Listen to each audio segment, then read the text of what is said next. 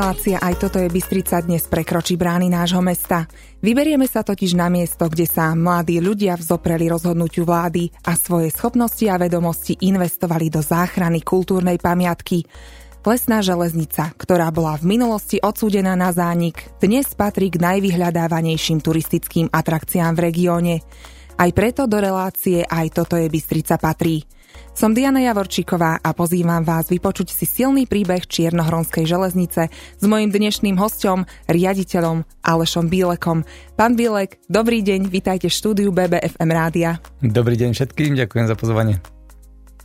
Čiernohronská železnica je naozaj veľmi atraktívnym turistickým bodom a bansko ju často navštevujú, avšak nie každý pozná jej bohatú históriu a krásny príbeh, ktorý ju sprevádza. Kedy bola postavená Čiernohronská železnica? Černohronskú železničku postavili ešte v roku 1908, vtedy sa volala Fekete Garam Velgi Vašút. Bolo to ešte za Rakúsko-Uhorska a slúžila vyše 76 rokov na dopravu dreva. Áno, ako spomínate, išlo teda o lesnú železničku, ktorá slúžila na prevážanie dreva. Predpokladám, že asi sa v nej prevážali aj ľudia, obyvateľia obcí, možno lesní robotníci, avšak v 80. rokoch bola určená na zánik. Vy ste respektíve dobrovoľníci práve v týchto časoch prišli a už zostali v Čiernohronskej železnice na Čiernom Balogu. Prečo ste si ju vybrali ako svoju konečnú destináciu a miesto, kde chcete venovať svoju energiu? E, ako ste spomenuli, e, železnička bola najväčšia na Slovensku, 132 km dosiahla a vozila skutočne aj ľudí, takže ja som bol vtedy ešte veľmi mladý, ale tí, tí starší priatelia, ktorí začínali eh, tie brigády na záchranu železničky, tak ešte zažili jej prevádzku, chodili sa voziť, takí tí nadšenci väčšinou boli teraz z Českej republiky, ale aj zo Slovenska boli takí ľudia, ktorí chceli tú históriu na Slovensku zachrániť. A z tých 76 zhruba eh, lesných železníc, ktoré na Slovensku existovali, v každej väčšej doline bola lesná železnica, tak zostala táto tým, že bola najdlhšia, najväčšia, úplne ako posledná v prevádzke. Takže v roku 82 e, na Silvestra 82 ukončila svoju prevádzku a tí ľudia, ktorí už e, sa roky okolo tej železničky motali a chceli proste jej záchranu, tak e, už vtedy mali veľmi dobrú východiskovú polohu, pretože železničku zachránili v podstate miestní ľudia z Hronca.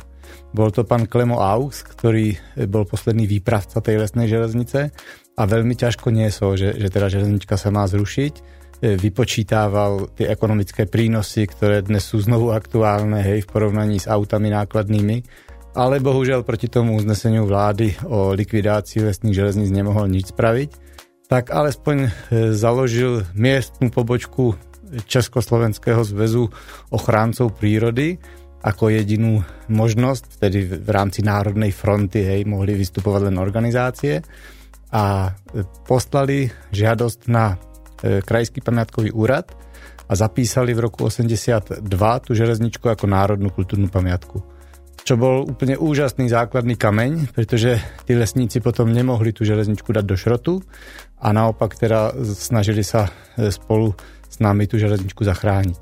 Takže to bol taký prvý krok, vravím miestni ľudia z Hronca, sedem statočných, ja tomu hovorím v tej knižke, čo sme napísali o tom, tak sú aj vymenovaní. A na nich nadviazali potom dvaja ľudia z bansko Urbionu, Vladimír Paško a Klára, vtedy sa volala Kubičková, dnes Jančurová, už vlastne ešte inak sa volá už, ale proste boli tu ľudia, ktorí robili e, na územnom rozvoji, spracovávali územný plán tej doliny Černého Balogu. A takých tá železnička oslovila, že, že ju proste zapracovali do tých plánov, že tam má zostať a hlavne teda urobili tú fyzickú vec, že zorganizovali v lete 83 tábory pre mládež, vtedy ešte sme boli len takí nadšenci, nemalo to presný názov, bol to tábor zachráncov lesnej železnice. E, od vojska železničného si požičali stany a v tých stanoch sme bývali a zadarmo sme na tej železničke začali pracovať. S Alešom Bílekom sa rozprávame o unikáte Čiernohronskej železnice. Aké boli asi tie začiatky, keď ste tam prišli? V akom stave našli železničku? Bolo to veľmi ťažké dať to dokopy? Tak samozrejme štátny podnik vedel, že tá železnička pôjde do šrotu, takže tých posledných 10 rokov sa údržba takmer nevykonávala, len sa bralo to, čo bolo k dispozícii a budovy napríklad boli skutočne zanedbané, zatekalo do nich Všetko to zariadenie malo skončiť v Peciach v Podbrezovej a namiesto staničnej budovy v Balogu mali stať tri bytovky. Hej. Takže také boli plány e, bolševikov. My keď sme teda začali tú železničku obnovovať, tak sme samozrejme začali s tým ľahším, čo boli vozidla. Začali sme natierať parné lokomotívy, vagóniky sme zachraňovali z tých podrezovských železiáreň a Dostali sme sa potom k oprave trate až po roku 88 a definitívne sa rozhodlo o tom, že tá železnička sa zachráni. Takže bol to taký dlhý proces eh, vôbec vybojovať tú možnosť tú železničku zachraňovať, pretože e, oni nevedeli, tí bolševici zo začiatku, či nás majú zavrieť, akože vlastne bojujeme proti uzneseniu vlády, alebo nám majú dať vyznamenanie. Takže nakoniec zistili, že sa nás nezbavia, že, že my proste zadarmo tam budeme chodiť robiť a zakažte niekomu niečo robiť zadarmo takže to sa moc nedalo a hlavne to teda politicky bolo neúnosné, takže nakoniec nás pojali pod seba. E, vznikl vzorový tábor stromu života, SZM, ústredný výbor Slovenského zväzu e, mládeže e, si to zobral za svoje a v roku 88 sa skutočne podarilo za pomoci teraz samozrejme vysoko postavených politikov sa podarilo presadiť tú myšlenku a už to potom od toho roku 88 išlo lepšie. Alešom Bilekom sa rozprávame o unikáte Čiernohronskej železnice. Pán Bilek, ja skočím z týchto začiatkov z minulosti priamo do súčasnosti, pretože vám sa podarila unikátna vec. Vy ste totiž za symbolickú cenu odkúpili 17 električiek zo Švajčiarska, ktoré budú v najbližších dňoch prepravené na Slovensko. Prečo ste sa o ne uchádzali? Na čo budú slúžiť? Tak nám sa po desiatich rokoch dobrovoľnej práce v roku 92 podarilo železničku sprevádzkovať ako turistickú atrakciu. Odtedy chodí vždy od začiatku leta do, do jesene. Každý deň, už dnes vozíme okolo 70 tisíc e, cestujúcich, prevezieme, ale má to stále ten základný háčik, že to robíme ako dobrovoľníci. Nikto sa za tých 35 rokov nenašiel taký, kto by tej železničke vedel pomôcť nejakým systémovým spôsobom financovania. Aj keď sme sa snažili osloviť ministerstvo kultúry, ministerstvo dopravy, proste všetci sa tak na nás pozerajú, že hrajte si, ale neotravujte. Takže tento problém sa snažíme práve vyriešiť tým, že chceme tú železničku pretransformovať na každodennú prevádzku, aby slúžila aj miestnym ľuďom, bo ona dnes slúži paradoxne len turistom a len proste tým, čo prídu z ďaleka a tí miestni ľudia z nej až tak veľa osohu nemajú, pre nich je to cestovné pomerne drahé, e, Navyše väčšina ľudí v dedine nebude chodiť zase do svojej vlastnej dediny na, na výlet. Takže je to také e, pre nás veľmi povzbudzujúce, že zrazu sa objavila možnosť zaradiť túto železničku do systému verejnej osobnej dopravy. Ako prišlo nové vedenie bansko samozprávneho kraja eh, Lunterovci, tak sa úplne oživilo všetko a zrazu začalo všetko ísť v tomto kraji. Takže my sme veľmi šťastní, že, že sme sa zviezli na tejto vlne a že bude možnosť zaradiť Černohronskú železničku do integrovaného dopravného systému, ktorý sa pripravuje a ktorý by teda mal umožniť cestovať z Černého balogu elektrickým moderným vláčikom do Chvatimechu, tam prestúpiť na veľký vlak, verím tomu, že do budúcna tiež elektrický, moderný a docestovať do Banskej Bystrice výrazne rýchlejšie a hlavne pohodlnejšie než autom. A ekologickejšie samozrejme. To je vec, ktorá dnes možno bude asi tá najdôležitejšia, tá ekológia. O električky ste sa uchádzali spolu s ďalšími piatimi krajinami a vďaka vášmu projektu vyhralo práve Slovensko. Čo presvedčilo Švajčiarov, aby tieto električky slúžili práve nám?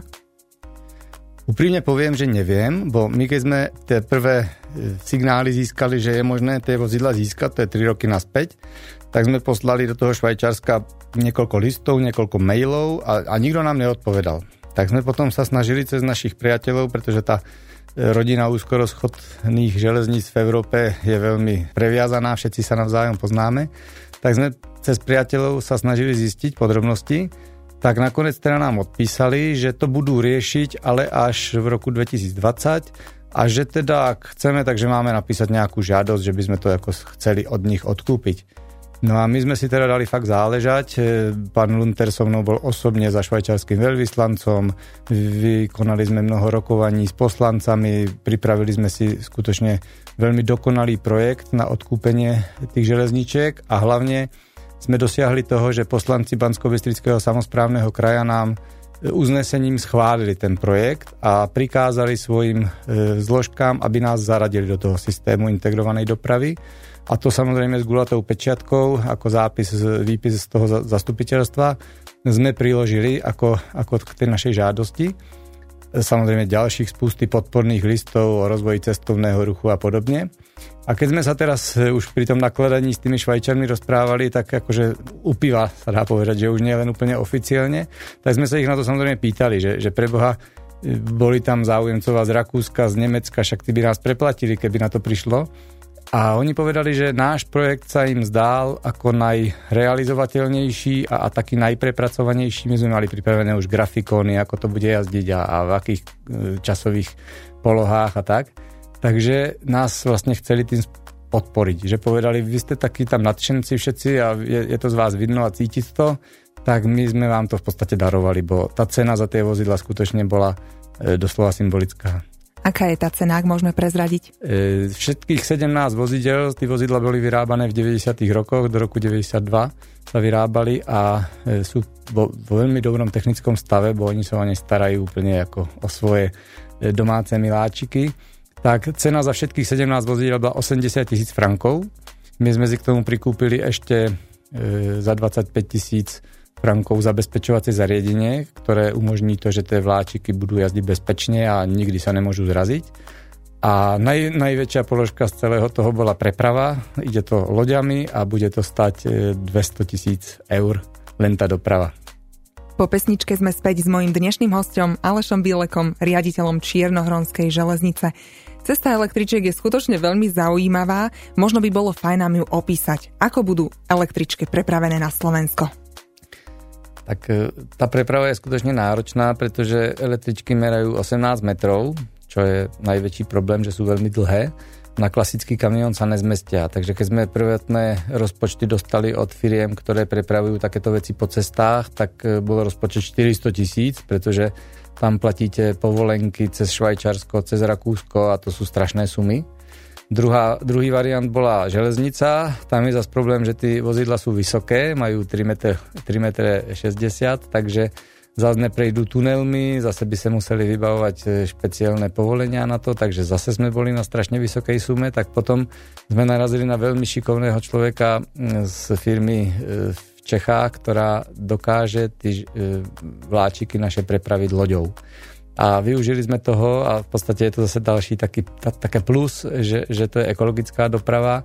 Ty lode pôjdu po Ríne, Mohane, potom tým kanálom Rín, Mohan, Dunaj, ktorý prepája e, Severné more s Čiernym morom do Dunaja a priplujú do Bratislavy. A odtiaľ sa ako dostanú do Čierneho baloga? A z Bratislavy už zase máme našťastie kamarátov na železniciach, veľmi kvalitných a šikovných ľudí, ktorí dokážu už po Slovensku e, nám nadvihnúť tú trolej, kde bude treba proste dostať tie vláčiky vlakom až ku nám do Hronca. Takže tam už pôjdu vláčikom 17 vagónikov, špeciálny vlak pôjde len pre nás. Ako dlho bude trvať táto cesta? Tá cesta trvá asi 10 až 14 dní, záleží ako rýchlo preplujú tí lode tými e, zdymadlami na, na prieplave a mali by prísť na Slovensko okolo 10. 11. mája by mali byť v Bratislave. Následne 1-2 dní e, budú cestovať do Hronca, takže okolo 15. 20. mája by sme ich mali vykladať definitívne na naše kolejničky v Hronci. Vy ste aj spomínali, že nákup električiek bol naozaj za symbolickú cenu, ale tá preprava je teda nákladnejšia. Z čoho bude financovaná? No, to je samozrejme zásadný problém. My sme si na to niečo ušetrili. Vedeli sme, že takáto vec príde, takže sme si odkladali peňažky, ale samozrejme celá tá suma by nebola z našich e, zdrojov možná, takže sme nakoniec získali úver z jednej veľkej banky, s ktorou spolupracujeme od samého počiatku a sme za to veľmi vďační, že nám teda na to požičajú, takže budeme splácať, asi 7 rokov budeme splácať úver. Pán Bilek, ja predpokladám, že vy ste boli električky prevziať osobne vo Švajčiarsku. Aká emócia tam prevládala? Boli sme tam, oni samozrejme končili 5. apríla poslednou jazdou a najúžasnejšie na tom bolo, že na tú poslednú jazdu tam prišlo možno 2000 ľudí, museli pridávať vagóniky ešte, aby ich všetkých odviezli. Ten vláčik išiel o druhej v noci, posledný, takže to bolo veľmi, veľmi emotívne. A najkrajšie bolo, že oni sa fakt do poslednej chvíle o tie vláčiky starali, ako keby to bolo ich rodinné striebro. E, posledný deň ešte mal ten vagónik jeden údržbu kompletnú, takú, ako mal mať. Všetky nám umili tie vláčiky, vymenili nám tam také ošuchané veci, poťahy na sedačkách, má to dva roky e, nové okna, všetky tie súpravy. Proste do poslednej chvíle to bolo ako keby to malo stále ďalej slúžiť a ten ich prístup k tomu bol taký, že doslova zamačkávali slzy tí, tí rušňovodiči, ktorí na tom celý život jazdili. Ten jeden, asi taký ten naj, najbodrejší, čo nám dal aj kontakt, že mu môžeme aj o polnoci volať, keď sa nám niečo pokazí, tak ten mi povedal doslova, že ak to dáte do šrotu, tak ťa budem chodiť mátať. Takže predpokladám, že budete sa o ne pekne starať. Samozrejme, my sme, to, my sme o tom vždy snili mať takéto modernejšie vozidla u nás, bo parné mašinky sú krásne, ale samozrejme to je to je tak na hranie a ako na, na, na tú turistiku, ale keď chcete niečo prevádzkovať každý deň, tak potrebujete mať moderné veci a kvalitné veci a to sa nám splnilo. O Čiernohronskej železničke sa bavíme s jej riaditeľom pánom Alešom Bílekom. Pán Bílek, ja som čítala, že tieto električky by mali slúžiť aj na dopravu na južnú stranu Chopku práve kvôli turistom, ktorí vo veľkom lyžujú a využívajú lyžiarske strediska na Chopku. Mohla by tým pádom aj odľahčiť a bola by takou ekologickou verziou dopravy. O akom časovom horizonte sa pravdepodobne bavíme, ak sa podarí toto zrealizovať? Ak sa bavíme o e, revitalizácii Černohronskej železničky, tej trasy, ktorá existuje medzi Podbrezovou a Čiernym balogom, tak sa rozprávame o roku 2025. To je celkom reálny, reálny termín, kedy by sa nám mohlo podariť tie, tú, tie električky rozjazdiť. Ale ak sa bavíme o Chopku, čo je taký projekt, ktorý sme e, v podstate na objednávku oblastnej organizácie cestovného ruchu Horehronie pripravili ako štúdiu, tak to sa podľa mňa rozprávame o 10 ročiach, alebo minimálne o 10 ročí, pretože tam nikdy žiadna trať neviedla a tam základným problémom bude e, územný plán, e, vysporiadať pozemky, až potom získať na to financie a tak ďalej. Ale z môjho pohľadu je to veľmi, veľmi dobre, že sa takáto vec začala konečne riešiť, pretože tá doprava na chopku, však určite sledujete zo severnej strany, aký je to tam prúšvih, a ten, tá, južná, tá južná strana chopku má ešte stále šancu tomuto predísť. Dokonca teraz vznikla taká e, neverejná súťaž medzi severom a juhom, že kto to bude mať skorej, tú dopravu vyriešenú. Takže ja som tomu veľmi rád a som veľmi rád, že celý ten projekt si osvojil priamo bansko samozprávny kraj a dnes už aj v spolupráci so Žilinským samozprávnym krajom, takže vzniká skutočne veľmi dobrý tým ľudí, ktorí sa tomuto projektu budú venovať aj zo severu, aj z juhu. Budú sa snažiť do toho zaťahnuť samozrejme štátne orgány, ktoré sú najdôležitejšie, sú to ich pozemky z veľkej časti tam a pevne verím, že v súčasných schémach, ktoré, o ktorých sa teraz veľa rozpráva, že pôjdu hlavne na ekológiu a na, na dopravu železničnú, takže sa nájdu financie z Európskej únie, ktoré, ktoré pomôžu takéto sny a, a vízie zrealizovať. Ak som to správne pochopila, električky, ak sa podarí teda obnoviť trasu z Čierneho Baloga do Podbrezovej, tak budú električky slúžiť na bežnú dopravu, na bežnú prepravu cestujúcich do zamestnania alebo teda do škôl. Je o tento typ dopravy záujem? Nevieme to dnes povedať 100%, ale čo sme, čo sme sa pýtali a robili sme si také prieskumy, tak si myslíme, že áno a je z Černého balogu pomerne veľa ľudí, ktorí denne dochádzajú do Podbrezovej do fabriky na tri smeny potom je veľmi veľa ľudí, ktorí dochádzajú do Banskej Bystrice, do e, úradov alebo na, do nemocnice za, za, za, za povinnosťami. A potom je samozrejme veľmi veľa študentov, takých, čo nemôžu mať auta a ktorí, ktorí teda dnes musia zložito cestovať autobusmi, prestupovať. Takže títo potenciálni cestujúci určite sú ale my si myslíme, že veľkú časť našich cestujúcich budú aj naďalej tvoriť návštevníci a, a voľnočasoví mm, cestujúci.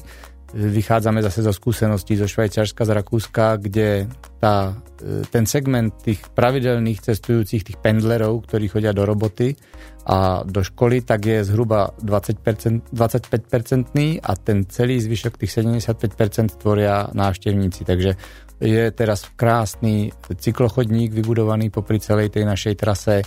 je na konci odbočka potom z Černého balogu do Vidrovskej doliny, kde zostane zachovaný komplet ten párny e, systém prevádzky, tie, tie vláčiky historické a aj po tejto hlavnej trase, popri tých električkách samozrejme zachováme aj tú nostalgickú dopravu párnymi lokomotívami, tak, aby to bolo pre turistov pritažlivé, takže verím, že to bude taká symbióza, tak ako to funguje v tom Švajčarsku a Rakúsku, tak nevidím dôvod, prečo by to na Slovensku malo fungovať ináč, takže bude to taká symbióza verejnej osobnej dopravy a tej turistickej zážitkovej dopravy.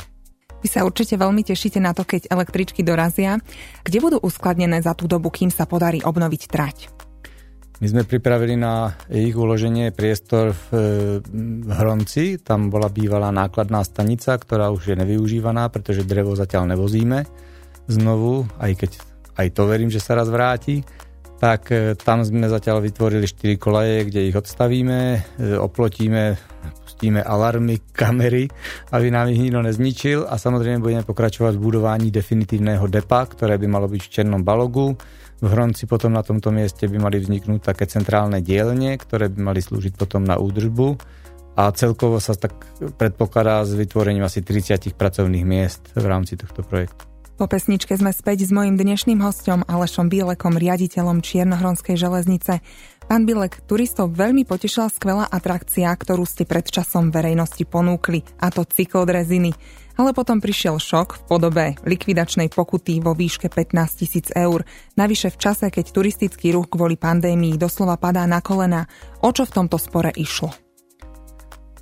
Tak ja sa asi nebudem k tomu vracať a nebudem komentovať prístup tých dvoch e, pánov z dopravného úradu. Podľa môjho názoru to bolo úplne zbytočné a neprofesionálne, neodborné. Ale stalo sa, my sme na to zareagovali. Dodnes sa teda súdime s nimi o tú, o tú e, pokutu, nemienime ju zaplatiť, bo si nie sme vedomí nejakého pochybenia ty e, šlapacie dreziny proste v zákone neexistovali. A ja tvrdím, že ako občan tejto republiky môžem robiť všetko, čo mi zákon nezakazuje, takže nie sme si vedomí toho, že by sme akýkoľvek zákon porušili. Našťastie sme našli veľmi e, ústretovú polohu na ministerstve dopravy, ktoré bohužiaľ ale nie je nadriadeným orgánom toho, toho dopravného úradu, to je nezávislý kontrolný orgán a na ministerstve dopravy sme teda v spolupráci s odborníkmi pripravili novelu zákona o drahách, ktorá už prebehla celým tým legislatívnym kolotočom behom minulého roku a e, od januára tohto roku sú už e, šlapacie dreziny zakotvené pevne v zákone, je presne dané, akým spôsobom sa môžu prevádzkovať a ja som šťastný, že sme tento problém takto vyriešili a že ľudia už môžu znovu využívať naše, na, našu atrakciu, ktorá si myslím, že je veľmi, veľmi príjemná. Predsa len pre tých z nás, ktorí cyklodreziny nevideli naživo, skúste opísať, že o akú aktivitu ide. Je to veľmi jednoduché, ide o dva spojené bicykle, ktoré idú po kolajniciach a takým technickým zariadením, kolieskami malými, sú držené na tých kolajniciach. A vy v podstate idete ako na bicykli, ale, ale vezete sa po tej železničke, ktorá v súčasnosti teda je nevyužívaná, pretože ju budeme opravovať. Takže v tomto období teraz ju nepoužívame na bežné vlaky je logické, že, že v čase, keď tam ide tá drezína, tak tam nemôže ísť vlak, pretože by sa zrazili a súčasne je zabezpečené to, že tie drezíny môžu ísť do obeda ledným smerom a po obede sa z balogu zase vracajú do Hronca druhým smerom, aby sa nezrazili.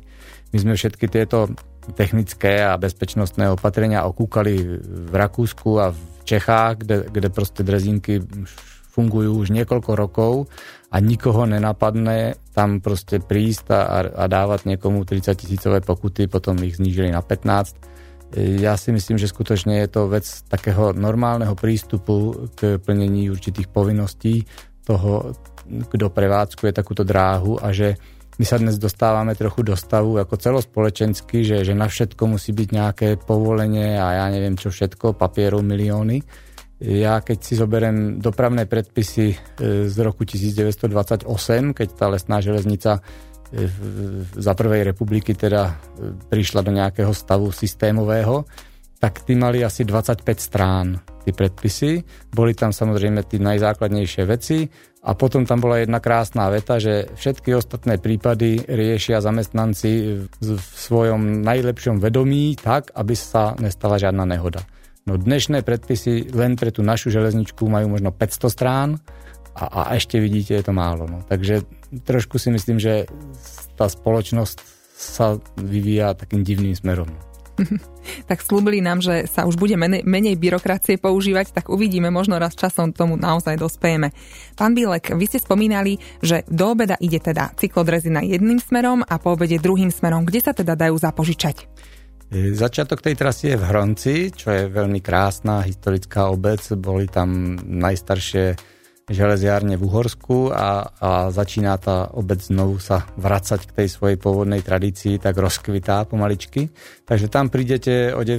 väčšinou je začiatok, ten personál vám tú drezinku odovzdá, vysvetlí vám, ako s ňou môžete zachádzať, podpíšete samozrejme aj tie bezpečnostné pokyny, že ste boli oboznámení s nimi a máte pred sebou 10 kilometrov krásnej trate v rokline Čierneho hronu. Ono je to také údolie ako mm, Grand Canyon v Amerike, samozrejme mnohokrát zmenšené, ale ten istý princíp je to. Je to zarezané údolie, ktoré rieka Černý hron vyrezala do skal, takže tam sa krásne môžete previesť, môžete si cestou zastať, máme tam niekoľko zastávok, kde sa dá odstaviť tá drezinka, môžete ísť na hríby, môžete si poopekať, tí devčatá z toho hore hroniu, čo to prevádzkuje, tak tak vám e, môžu dať, ak si to objednáte, aj taký košíček s občerstvením ktoré si sebou vezete a prídete proste po hodine, dvoch, ako sa ponáhľate na Černý balok.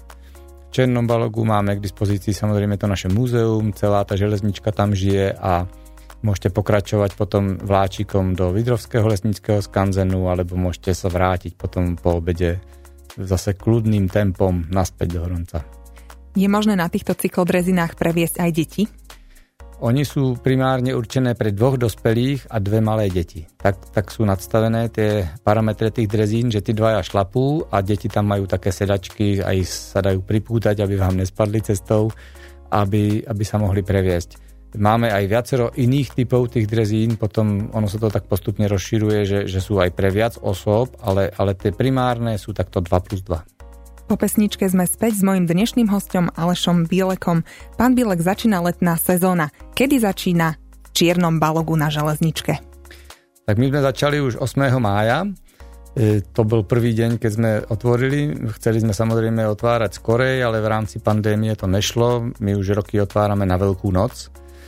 Ale stačí aj toho 8. mája, odtedy už chodíme teraz soboty, nedele a hlavná sezóna začne o prázdninách samozrejme, tam budú chodiť už potom všetky vláčiky na všetky trasy, takže tie dva prázdninové mesiace sú vždy najzaujímavejšie, každý deň chodí parná lokomotíva, je tých spojov v každej tej trase viacero, takže ľudia si môžu prísť na svoje. To letné obdobie potom prichádza taká trocha zmena, že tie drezíny chodia len do poloviny trate, len po to šánske a tam sa prestupuje na tie naše vláčiky. Takže to si ľudia nájdú na našich internetových stránkach. Môžete kľudne povedať, že kde, na ktorej stránke? Naše stránky majú jednoduchú skratku www.chz.sk tam si samozrejme ľudia nájdú asi aj cenníky, aj otváracie hodiny. Ešte by ma zaujímalo, prosím vás, povedzte nám, aké sú presne tie trasy, ktorými chodí Čiernohronská železnica. Máme v súčasnosti tri trasy, všetky začínajú z Černého balogu a Najzaujímavejšia, najkrajšia a najnavštevovanejšia asi je tá trasa do Vidrovského lesníckého skanzenu, kde ľudia majú krásny cieľ. Lesy Slovenskej republiky tam vybudovali prekrásne múzeum v prírode, o ktoré sa veľmi pekne starajú. Takže tam ľudia vedia prežiť celý deň veľmi príjemnou prechádzkou v lese a aj sa niečo naučiť o tom, ako sa hospodári a, a pracuje v lesoch. Potom máme dve trasy modrú a červenú, ktoré sú obsluhované parnými lokomotívami. Táto do Vidrova tam chodí motorová lokomotíva a na tejto šánske a Dobroč chodí parná lokomotíva a to sú zase také trasy skôr výletné, že sa idete previesť, popozerať. Na konci tej Dobročskej je veľmi pekné ísť sa pozrieť na rozhľadňu, ktorú obec postavila a ktorá umožňuje ľuďom výhľad do celého toho nášho okolia. Klenovský vepor je vidno pekne, nízke Tatry a na tej opačnej strane na Šánskom tam zase teda sa môže buď prestúpiť na tie drezíny, alebo môžete pokračovať cyklochodníkom, alebo si len tak zájsť do prírody sa, sa poprechádzať. O Čiernohronskej železnici sa dnes rozprávame s jej riaditeľom Alešom Bielekom. Pán Bielek, ja budem aj trochu osobná. Vy ste mi spomínali, že ste od Poznia z Českej republiky. Čo vás zavialo k nám na Slovensku a konkrétne do Čierneho balogu? Určite to bola železnička. Ja som v 83. roku ešte študoval priemyslovku v Plzni ako rušňovodič a Hned na tú prvú brigádu som sa prihlásil, som sa dočítal v železničáři, to bol taký celo československý týždenník, že sa taká vec organizuje, takže sme prišli, začali sme tu s takou partiou sa starať o tie turnusy jednotlivé, to bol taký postup, že najskôr ste boli účastník, pak, pak z vás urobili vedúceho prác, polír sa tomu hovorilo, inštruktora, vedúceho tábora, ešte sme tam mávali hospodárku, vždycky. To bola veľmi prepracovaná štruktúra tých táborov stromu života. A tým ste proste postupovali, až ste dosiahli nejakú tú úroveň teda tých, tých vedúcich a pretože som potom nastúpil v 84. do Žiliny na vysokú školu, to bola jediná e, vo federále e, ako dopravná vysoká škola, tak už som potom mal bližšie samozrejme na Slovensko a už som tu aj zostal po škole, po vojne, ešte som šiel rok na vojnu a od 90. roku už som definitívne teda občanom Slovenska. Prečo je podľa vás Čiernohronská železnica taká výnimočná? Ja som vždy mal rád e, prírodu a techniku. To boli dve veci, ktoré ma vždy naplňali. Do prírody sme chodili, celé Karpaty sme prešli tým, že sa nedalo chodiť do Alp. E, za bolševika tak sme chodili do Rumunska, do, do Zakarp- na Zakarpatskú Ukrajinu, do Polska. Takže to boli naše kopce a techniku človek miloval vždy vlaky, takže, takže som si to tak spojil a tá lesná železnica je práve v tom asi unikátna, že spája techniku s prírodou do naprosto nezameniteľnej symbiózy. Sú takto zachovalé lesné železnice aj v iných krajinách V4? Bolo ich strašne veľa, celé Karpaty boli skutočne plné. Dodnes zostali zachované na zakarpatskej Ukrajine dve, ktoré ešte dodnes vozia drevo. E, v Polsku je jedna zachovaná v Bezčiadách a tá už je teda len na turistiku a pomerne veľa ich zostalo zachovaných v Maďarsku. Prekvapivo tam na tých rovinách, e, už to v podstate nie sú Karpaty, ale oni tam majú veľmi zlú E, pôdu väčšinou, majú také mazlavé blato a tým pádom tie lesné železnice dodnes umožňujú prepravu dreva aj v zlom počasí. A úplne najkrajšia, ktorá asi zostala tak jediná zachovaná v tom pôvodnom e, stave je v Rumunsku, v Maramureši, Vyšel de Sus sa to volá Zachráňovali ju paradoxne tiež cudzinci, Švajčari to tam zachránili po veľkých povodniach, ale dnes už to Rumunsko prevzalo pod seba a je to úžasná železnička s návštevnosťou okolo 200 tisíc ľudí ročne, s asi šiestimi parnými lokomotívami a je to skutočne taký raj lesných železníc v tom pôvodnom ešte, ako to bolo. O Čiernohronskej železničke sa bavíme s jej riaditeľom pánom Alešom Bílekom. Pán Bilet, na záver by som vám rada dala priestor, aby ste pozvali turistov a návštevníkov, bansko ale samozrejme aj tých ostatných z nášho regiónu, aby sa prišli pozrieť osobne na Čiernohronskú železnicu. Tak ja budem samozrejme veľmi rád za každého návštevníka, za každého, kto príde a o to viac o, o, budeme radi, keď prídu ľudia tu z nášho regiónu, pretože Máme byť na čo hrdí, je to veľmi krásna krajina, veľmi krásny región, netreba cestovať niekde na Maledivy a, a ja neviem, na Zanzibar. Myslím si, že na Slovensku je strašne veľa pekných miest, ktoré môžeme využiť a teraz počas tej pandémie sa to znovu ukazuje, aký ohromný dar máme, že máme takéto krásne Slovensko tu doma. Takže všetkých by sme radi privítali, už drezíny chodia ako som povedal, od 1. mája a vláčiky od 8. mája, takže to už, to už je všetko v prevádzke a tá hlavná sezóna tá bude potom počas tých prázdninových dvoch mesiacov. Takže teším sa na všetkých a nech nás para tlačí. Ďakujem vám veľmi pekne, že ste prijali pozvanie do relácie. Aj toto je Bystrica, tak nech nás para tlačí a nech sa darí Čiernohronskej železnici. Ďakujem veľmi pekne aj ja. Ak vám bolo s nami príjemne aj dnes, budem rada, ak si reláciu Aj toto je Bystrica naladíte opäť o týždeň. Vysielať budeme v sobotu po 10. v premiére a v piatok v rovnakom čase v repríze. BBFM, naše Bystrické rádio.